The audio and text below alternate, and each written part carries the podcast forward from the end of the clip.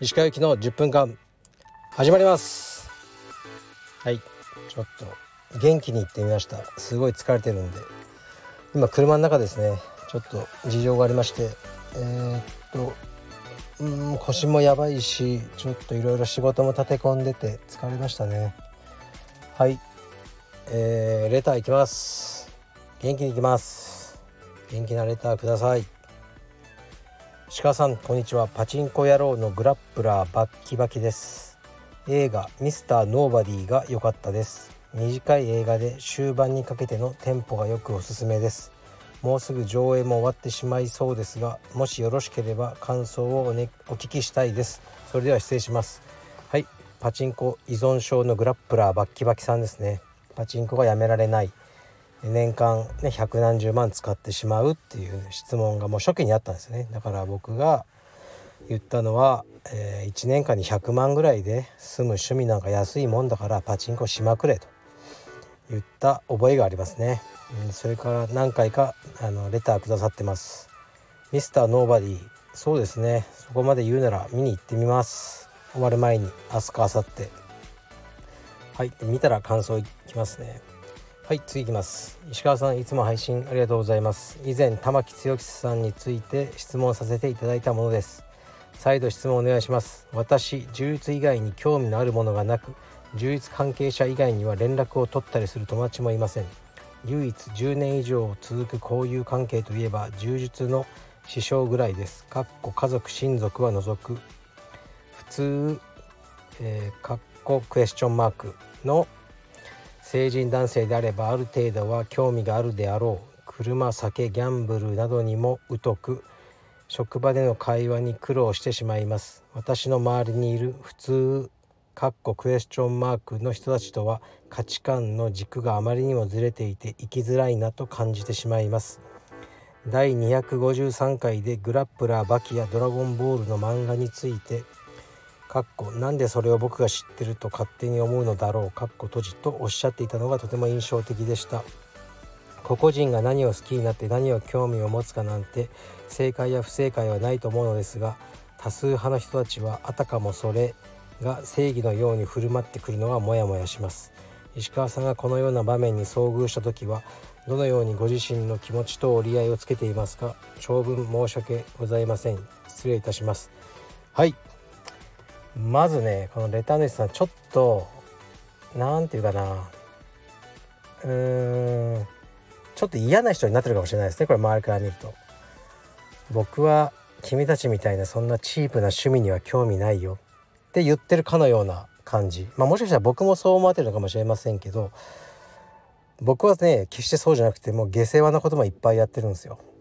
うん、で興味あるね興味ないばっか言ってますけど興味あることもいっぱいあるしで本は好き映画も好き漫画は読まないですね。でも序列は別にないんですよ僕の中で。本が好きな人は漫画をバカにするかもしれないですね。なんでかというと絵がついてるから。うん、想像力を使わないとかね。でもそしたら映画なんてねもう音までついてるじゃないですか。もっと。だからそういうふうには思ってないですね僕は。だからこう僕も話合わない人もいますけどこういわゆる普通の男性がみんな酒タバコ車とかねそそんなわけじゃないと思いますよ。もう酒飲まないやつもいっぱいいるし車とか興味ないって人もいっぱいいるし。うん。僕車とか興味ちょっとありますよ。なんか死ぬまでにベンツ S クラスとか新車で買いたいなとか思ってますからね。そういう下世話なところも僕はいっぱいあるっていうことでこうあんまりねこう拒絶しない方がいいですよ周りを。僕はちょっと違うんだみたいなそういう匂いを僕は感じてしまったんですねこのレターからうんで生きづらいなってみんなみんなある意味どっかで孤独ですよみんながだからそういうふうに思わなくてあのいわゆる彼らみたいな大きな普通の人みたいな塊って幻想でしかなくてそんなものはないと思うので一人一人と仲良くしてまあ偶然話があったらめっちゃ楽しいじゃないですか。いや俺も漫画読まないんすよみたいな。わけわかんないですよねみんな。ベジータとかなんすか？みたいな感じで盛り上がれるしそれでいいんじゃないですかね。はい。だからねあのオープンマインドでもっといろんな人と僕も酒飲み始めたの去年ですよ。で結構うまいなみたいな。思ってますからね。飲めばよかった早くみたいな。うん。ですからあの、まあ、このような場面に遭遇した時も別にあの知らなかったら教えてくださいって、うん、誰かがねあの家にあのアマゾンで送ってくれるんだったら明日からでも「ドラゴンボール」読みますよ。ねまあ、てめえの金で買って読もうとは思わないですけどね。はいオープンマインドでいきましょう。はい次いきます。ちょっと時間を見ます。どうだろう。おまだまだまだある。えー、っ石川さんいつも楽しく拝聴しています本日から慣れ親しんだ業務を離れて移動先の部署でこれまでとは全く違う新しい仕事をすることになりました自分のスキルが通用するかな？うまく一から人間関係を構築できるかな？と不安が募るばかりです。是非環境が変わった際の対処法などアドバイスをいただけたら嬉しいです。うんなんか初々しくていいですね。こういう風な部署が変わったとかね仕事が変わったとか。僕はそういうことがないですからね。まあ、まずはあの嫌味じゃなくて絶対覚えておいてほしいのはみんなねそんな興味ねえってことですよね。他の人のことに。だから自分だとね新人で行ってああだからこう思えちゃうかなああ思えちゃうかなとかいろいろありますけど周りの人はそんなね別に誰か新人が来るぐらいのもんで、ね、2分後にも忘れてると思うんですよ。だからあんまり気にしなくていいってことでしっかり仕事すればいいんじゃないかなと思いますが、まあ、上司は選べないんでね上司だけは気をつけた方がいいですね。うんなんかね意味なく嫌われてもしょうがないからね。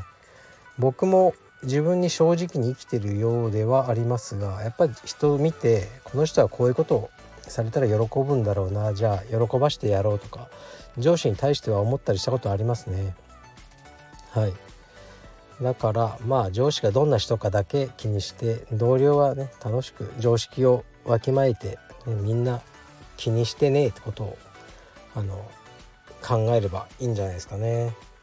で、うん、スキルが通用するかどうかはね僕には分かんないですけど人間関係を構築するのはね非常にストレスですよね。でもあのー、なんかね変わったことですごくいいことってあるじゃないですか。だからね僕もうーん、まあ、米軍基地で最初勤務してる時は2つ最新のジムと汚ねボロボロのジムがあって最新の方に配属されたんですよね。で結構こうね科学的な機械を使って楽しい仕事をしてたらなんか上司が嫌だったんですよ。